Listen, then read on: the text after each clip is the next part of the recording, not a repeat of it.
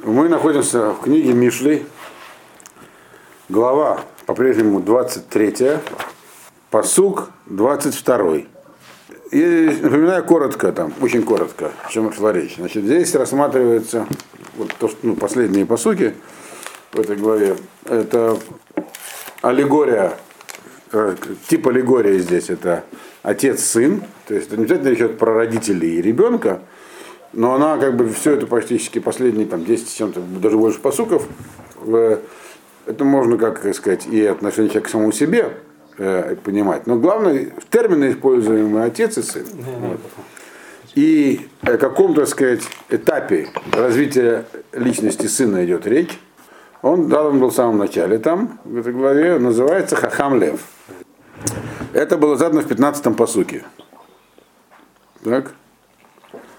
В 15 посуке было написано «Бни им хахам либеха и смах либи гамани». То есть речь идет про некое свойство, называется хахмат лев. И вот как, это, как сыну это, этого свойства достичь. Правильно? Что такое хахмат лев, кто помнит? То есть это когда хохма находится в сердце. Сердце – источник желаний.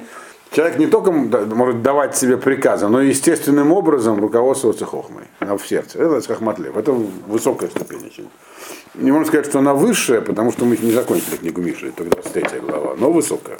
Вот. Ну собственно говоря, здесь обсуждалось, э, какие есть на этом пути Ахматлев, какие есть рекомендации, какие препятствия. Все, продолжаем эту тему. 22 посук. Шмала авиха зе еладеха, валь тавус кизакна и меха.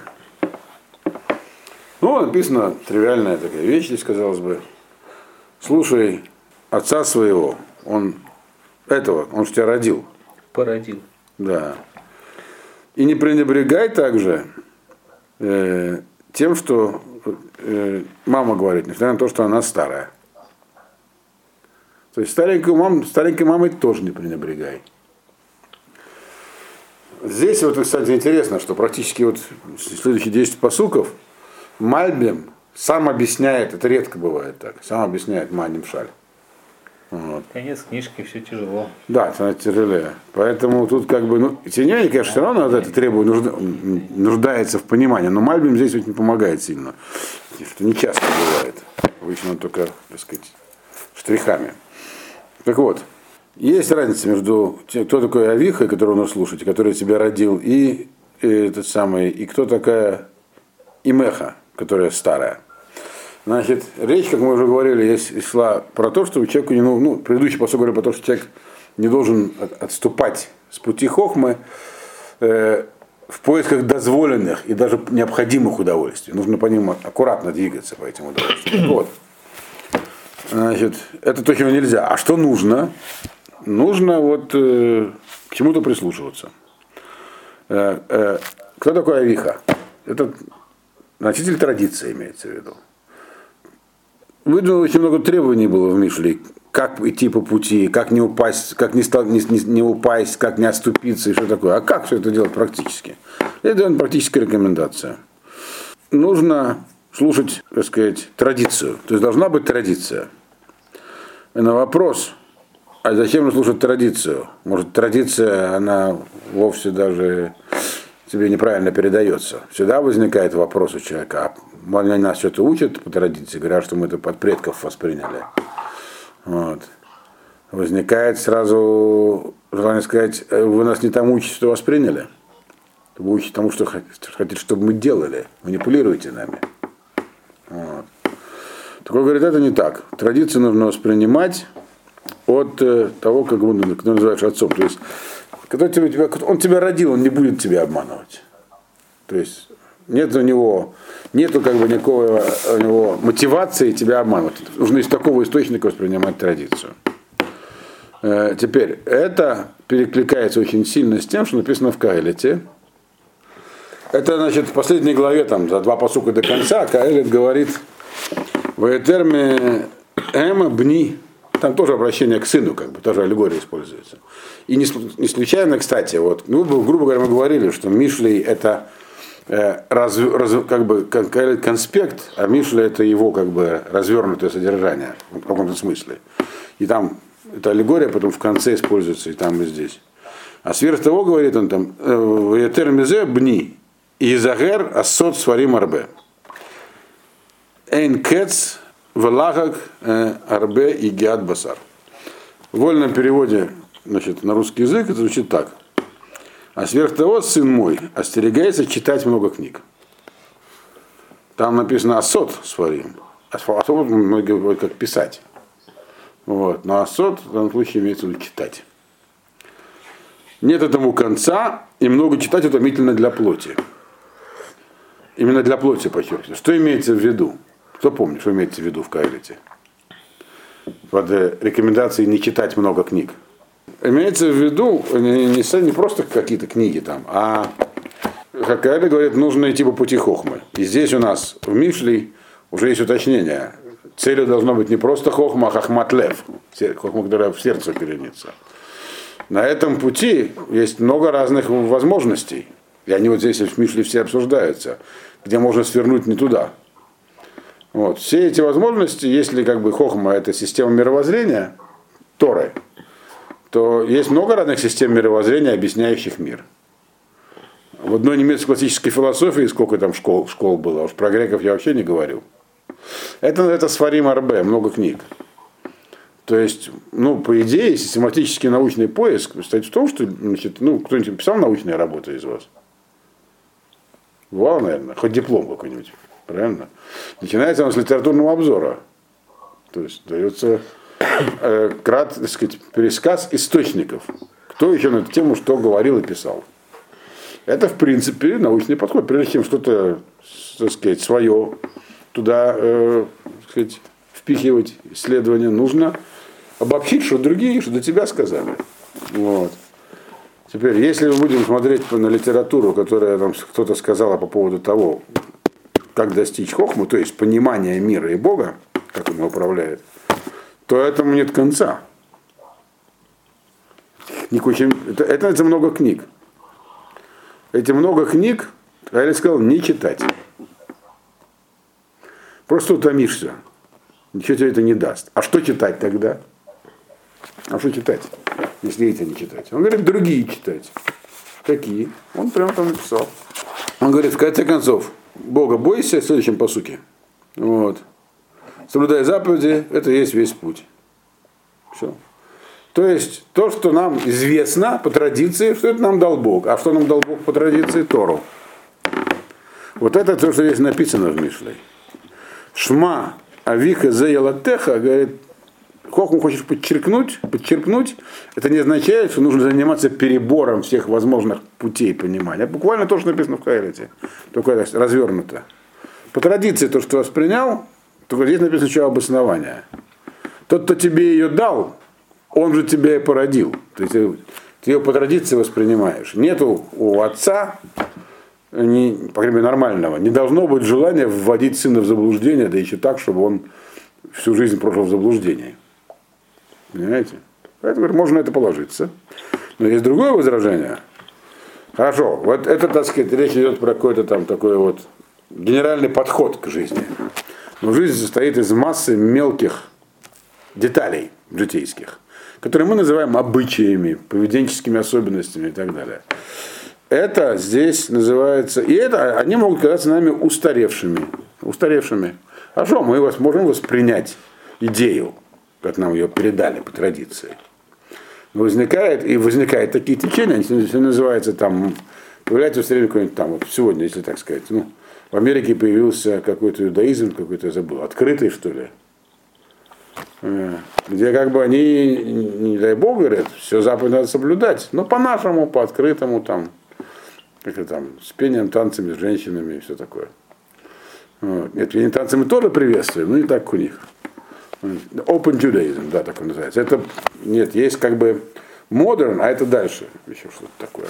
То есть, почему? Потому что это устарело все. Он говорит, так вот, Валь того, не надо, говорит, пренебрегать тем, что у тебя от матери, на основании того, что мама старая, то есть это все устарело. То есть устарел. Не нужно так прямо списывать в утиль, то есть пренебрегать, списывать в утиль вот этими вот деталями жизни. Интересный вопрос, почему общее, так сказать, при, при, принятие хохмы э, как бы уподабливается тому, что принимается от отца, а вот эти жизненные детали, обычаи от матери. Мальбим этого не объясняет, но мне кажется, что это более-менее понятно. Вот. Э, э, потому что как бы влияние, влияние это мужское начало, то есть влияние нужно воспринимать от отца. А вот эти вот все эти самые вещи Быт. вокруг быт, это не то, что это, это не является, так сказать, тем, что на тебя влияет, на твой образ мысли. Это тебя, это, это материя, которая тебя формирует. Вот. А эта материя, это, а материя это женщина, женское начало. То есть, другими словами, это в этом посуке дается как бы совет, как не поп- как, чем пользоваться, как как бы сократить возможность ошибки. Хорошо. То есть консерватизм определенный и восприятие по традиции. Вот. Дальше. 23 э, 23 посук. Эмет кне в альтим кор. Хахмау мусар увина. Значит, это тоже все прям целиком внесено в Мальбиме здесь. Э, истину говорит, покупай, но не продавай. Вот. Это, ну, потом объясним. А что имеется в виду? Что, ты- что ты получишь от такой рода торговой Альтимкор это деятельности? относится к эмет или это Да. альтимкор хахма мусар? Не-не-не, там от нахта стоит, в Альтимкор, от нахта. Да. Э- Эмет кна в Альтимкор, ну, если по-русски говорят, запятая. Вот. Да.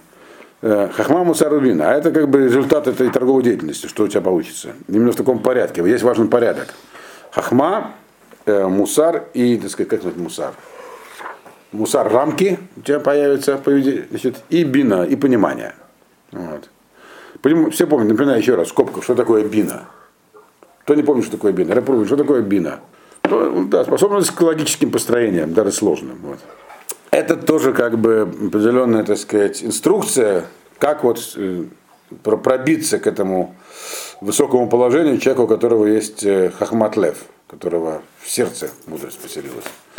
Значит, эмет – это и есть хохма. То есть эмет – это имеется в виду хахмада Тора, она называется эмет, истина. То есть это конечное самое, так сказать. То, что, то чем заканчивается каэлит, это и есть конец. Его ее надо приобретать. Имеется в виду, ну, почему именно словом эмет она называется, истина? То есть имеется в виду ради нее самой. хохма. Альтимкор означает не на продажу. То есть приобретение хохмы, сам процесс, должен быть не для того, чтобы ее дальше продавать. Ну, как бы приобрел и пользуешься. Искусство ради искусства. Почему, кстати, можно спросить. Потому что э, там очень важно, чтобы это все было бы дерах и йошер. Ведь что человек ослабевает с пути? Да вот, отклонения в сердце, желания какие-то. Желание продать – это уже желание. Что такое продать? Это означает кому-то, э, так сказать, вот ты сам получил от отца, ну, кто тебя влиял, на кого-то другого повлиять. Желание ецер ляшпия – это ецер, он, это таава у многих людей. Такое желание, вожделение. Вот. И если ты, человек приобретает хохму для того, чтобы его удовлетворить, хотя благородно, чтобы был арбит там и все, ну, так сказать, Тура, это написано, не надо так поступать. Это тебе, это не поможет сделать тебя хахам лев. То есть это можно, и можно и нужно делать, но нельзя надзе, даже так сказать, вот, с таким намерением, как бы, например, зарабатывать деньги для того, чтобы э, потом помогать, например, там, ешивам, так, можно. А приобретать мудрость для того, чтобы потом ее отдавать другим, нет. Здесь написано. Вот. Потому что в этом есть, возможно, элемент такой нечистый, оказывать влияние. То есть добиться какого-то положения. Что такое влияние? Значит, тебя как-то уважают. Ты поднялся выше. Вот это здесь имеется в виду. Это прям так Мальбим объясняет. Тут даже, что интересно, вот здесь еще повторяю, я такого, такого не помню, чтобы несколько посуков подряд Мальбим сам все объяснял. А не только наталкивал, так сказать, на путь. Вальтим кор, хахма, а пишет, хахма мусарабина. Это что ты получишь, если будешь себя так вести. И он говорит, именно в таком порядке. Ну, хахма это понятно, что такое хахма. Э, Это, как, кстати, здесь Мальбин, Мальбин повторяет все эти понятия. Он уже не раз их объяснял, а если он их зан еще раз повторяет. Вот. Он прям говорит так, мы уже объясняли, что хахма включает в себя разные вещи, там, медот, моногод, то есть как только, только человек вести по Торе, это включается в хахма, но это не, не есть хахма. Значит, и хахма, говорит, вся она, вся она мекубели, то есть это вещь, которую невозможно выучить формально, он снова говорит, это то, что человек принимает и так далее. То есть как, он, как книга Мишли, к тому, чему его подталкивает к пониманию. Это хахма. Так вот, для того, чтобы учить хахму, необходимо вот это вот э, стремиться именно к хахме, а не к чему-то другому. Вот. Значит, и второе, значит, если такое стремление у тебя, чтобы, чтобы у тебя было, значит, нужно второе, второе, второе правило, которое нужно использовать, ну, как инструмент здесь. Мусар. А что такое мусар? Что слово мусар означает? Ограничение. Слово, да. Этика, обычно на русский язык, но этика есть ограничение. Нельзя класть ноги, например, на колени соседу. Это этика. Вот. Это мусар. Ограничивает свободу положения ног. Вот. Значит, то есть для этого, значит, чтобы по такую хохму, так сказать, по этому пути нужно себя уметь ограничивать. А в данном случае что ограничивать? Ограничивать движение сердца. То есть туда нельзя, сюда нельзя, хочется нельзя. Вот. И у бина. И бина поставлена здесь на последнем месте, хотя вроде бина это наиболее простая вещь. Что такое бина, Беня уже нам объяснял. Это способность делать выводы на основании полученной информации. Значит, почему она, почему она поставлена на последнем месте, как вы думаете? Бина вообще-то, лехора, это просто свойство человека, Э, такое, оно у многих есть, у, оно есть у всех, но в, в разной пропорции. Способность делать, делать выводы, если там, А, то Б и так далее. Вот. Э, и это базовое свойство. Оно может и даже у кого хохма нет, у него может быть бина. Правильно? Даже и, если, даже если он не умеет себя ограничивать, у него может быть бина. Даже если ты дубина, да, да. у тебя да, все равно есть бина. У тебя в башке есть бина. Да. какая-то есть. Как безбинный человек, который, человек, который, ну, правда, нам можно сказать, опять же, что вот у женщин, например, ее меньше. Вот. Хотя написано, что у женщины ее много, вот это вот самое. Да. Но же, там, когда говорится бина и имеется в виду другое. Имеется в виду понимание ситуации, в отличие от знания ситуации. А вот Мальбин в Мишле, по крайней мере, под биной имеет в виду именно способность ну, логическим выводам. Это не, та, это не та бина, простая, да. Да. да, да, да, она простая, но не всем удается правильно. Ну, неважно. Так вот, если вы помните, речь идет уже 20 главы про то, где необходимо использовать мыслительный аппарат. Где-то примерно до 20 главы э, Каэлит говорил, что Хохма и здесь поэтому Мальбим к этому снова вернулся. Он сказал, хохма это вообще весь, вещь неумопостижимая, то есть бина не постигается. Так? Бина, то есть логика, не помогает понять хохму. Ее нельзя формализовать. Это он неоднократно говорил и перестал потом говорить. А здесь снова к этому вернулся. Мальбим, по крайней мере, это объяснил. Э, почему он это здесь объяснил?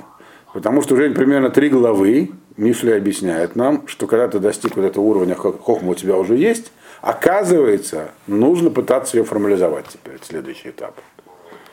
Нужно ее сделать такой, чтобы можно было ее рассказать. Хотя вроде этого что-то невозможно. То есть на более высоком уровне можно попытаться его формализовать. Вот. Значит, это на самом деле похожая вещь, говорит Рамбам э, по поводу, когда объясняет, что такое Улам Аба. Э, в, ну, это, например, вот в предисловии к Переку Хелек Рамбам. Он говорит, что это как невозможно объяснить там слепому, что такое белое или что такое. Так это невозможно объяснить. Но там он пишет, по-моему, что ну, да, как, ну, понять можно, но когда ты ну, достигаешь высокого уровня. То есть это так вообще не, объяснить нельзя, но если высоко взлетишь, то уже можно. Примерно то же самое здесь написано. Короче, в данном случае это бина это та бина. Конкретная, конкретная бина, а не общая. Да.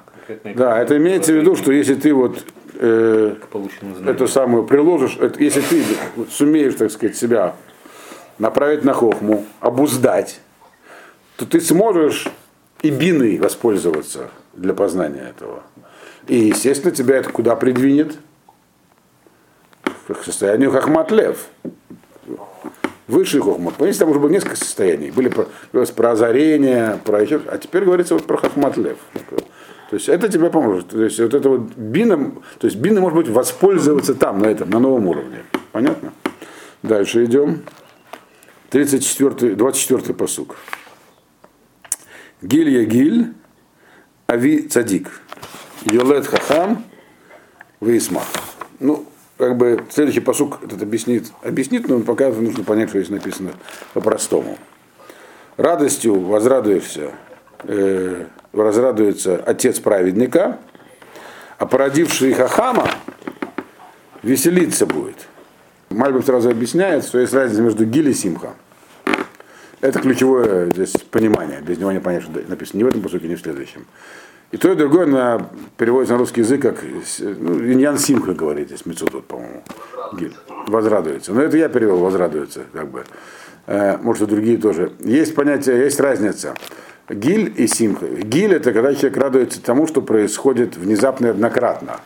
А симха это состояние такое как бы э, постоянное. Ну, к примеру, вот, когда человек э, вкушает или выпивает что-нибудь вкусное, э, постоянно этим питается, то он каждый раз, когда садится за стол, испытывает это чувство, это симха, это то, что... Или когда у него все хорошо, чувство симхи.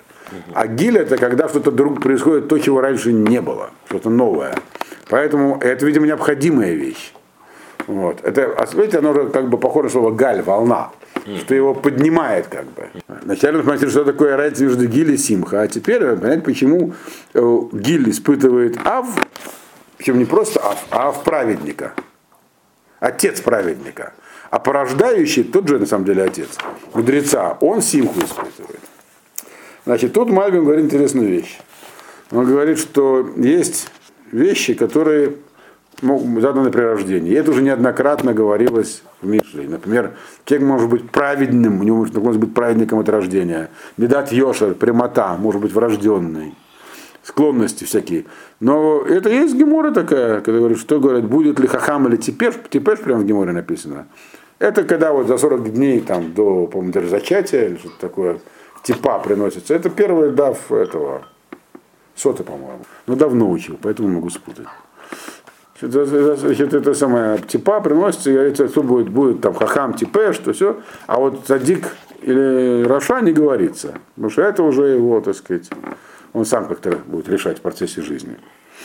То есть, другими словами, если человек цадик, так, стал цадиком, то это не потому, что папа его таким создал.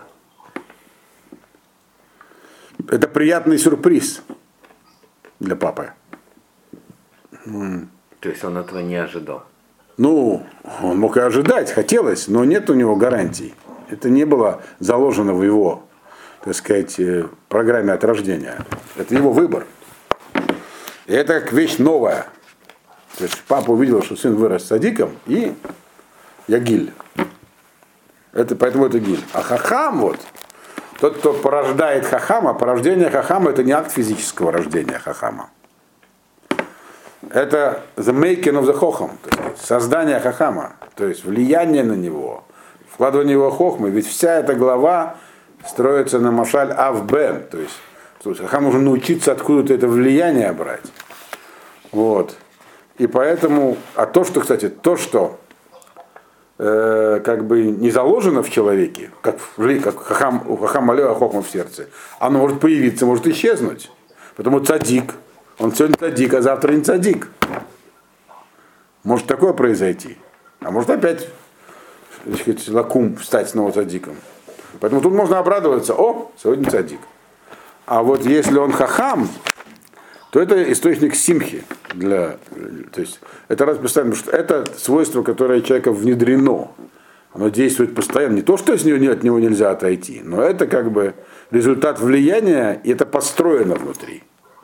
Праведность – это как бы такая вещь, которую каждый человек, каждый раз человек делает себя праведником, решает себя праведности. А хахам строится долго. Так примерно объясняет Мальбин.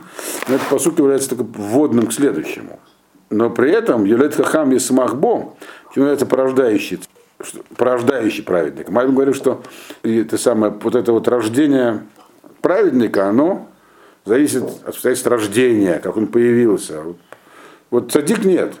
цадик, он э, определяется самим человеком. Теперь, кто такой цадик? Кстати, тот, который все делает правильно. Кто делает правильно? Кто у нас яркий пример цадика и не хахама? А не хахама. Йов. Он был ца- ца- праведником, и поэтому его испытывали на что? Да, вот перестанет он быть праведником, если ему давать по голове лет. И мог перестать, но он, правда, не перестал. Он почти, почти, почти, так сказать, дошел до конца, но не дошел. Вот. А хахамом он не был. Вот, потому что он был праведником, вот, э, сумел делать правильный выбор без того, чтобы понимать, какой он. Когда он стал хахамом, к нему все вернулось на постоянной основе. Больше уже хахам не- может так просто оступиться, как просто праведник. Поэтому это, поэтому есть слово, так сказать, симха, то есть тот, кто его молит, обстоятельства его рождения, тот, кто его создал таким, то есть и дал ему, так сказать, определенные врожденные качества и воспитал, вот он испытывает постоянную радость. Мы говорим, что в этом машале отец-сын, это может быть одно и то же лицо, то есть человек сам на себя влияет. То есть у человека есть возможность радоваться. Дальше, 24, 25 посуг. Исмаха виха ваимеха ветагель елаттеха. А теперь все пытается, все перемешивается. Просто. Вроде только что все объяснили в 24-м посуке. Кто должен э, э, испытывать гиль, кто симху, то есть кто такую радость, такую радость, и почему.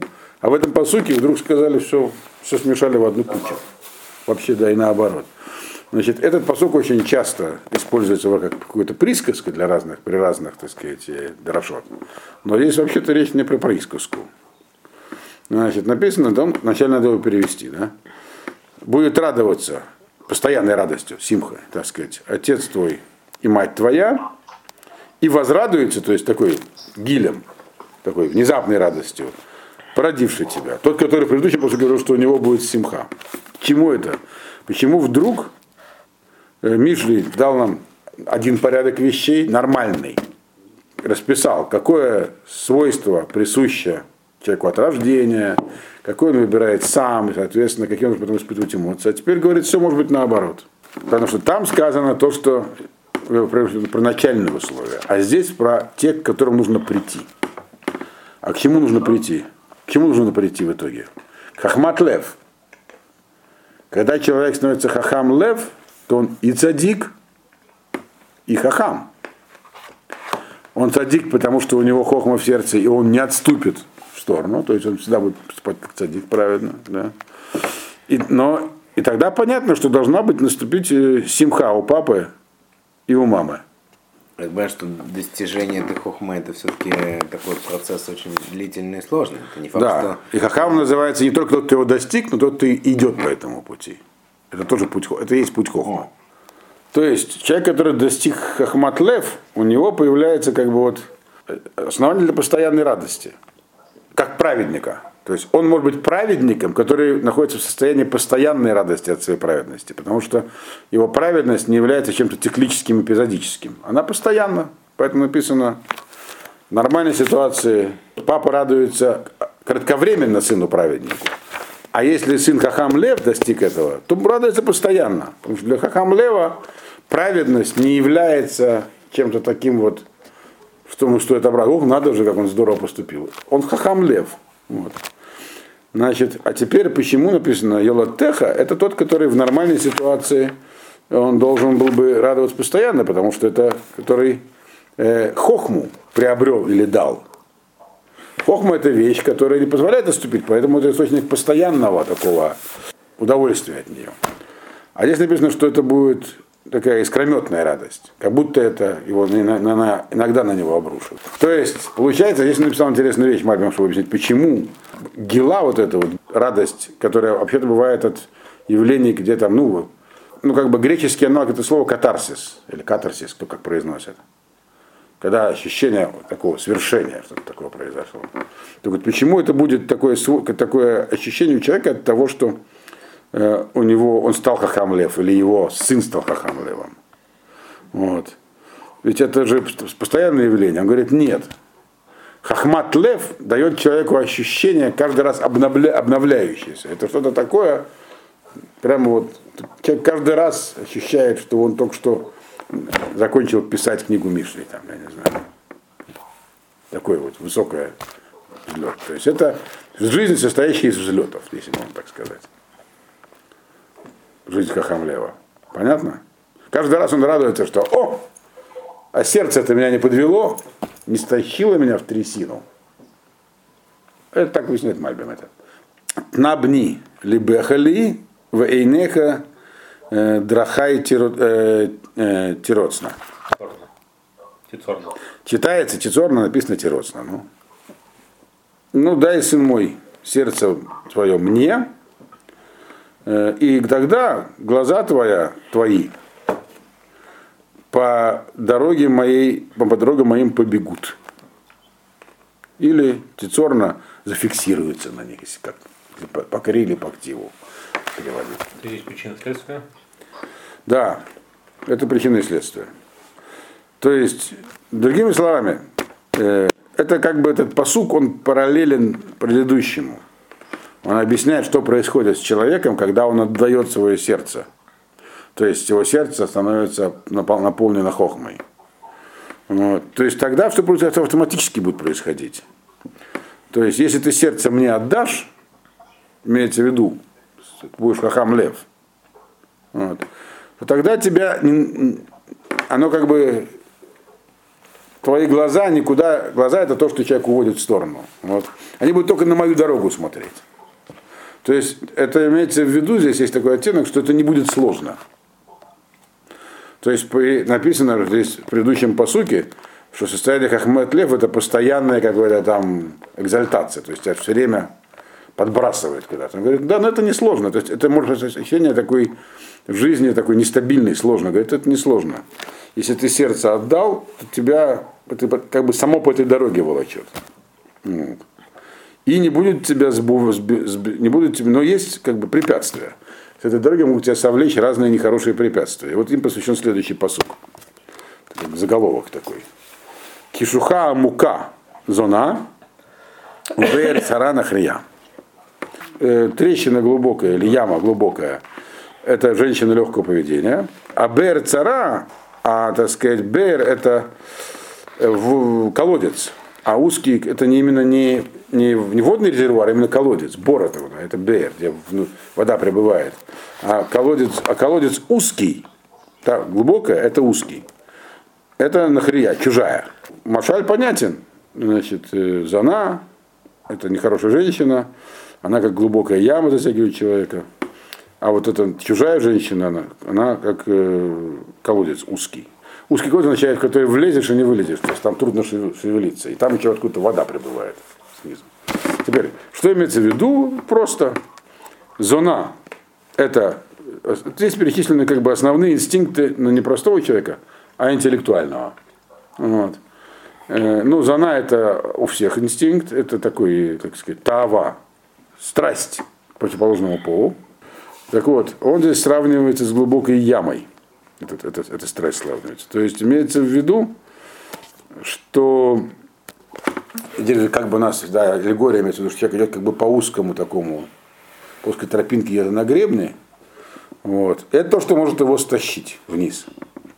То есть тава может человека это засосать как яма, трудно вылезти оттуда. А это уже, да, про скажу.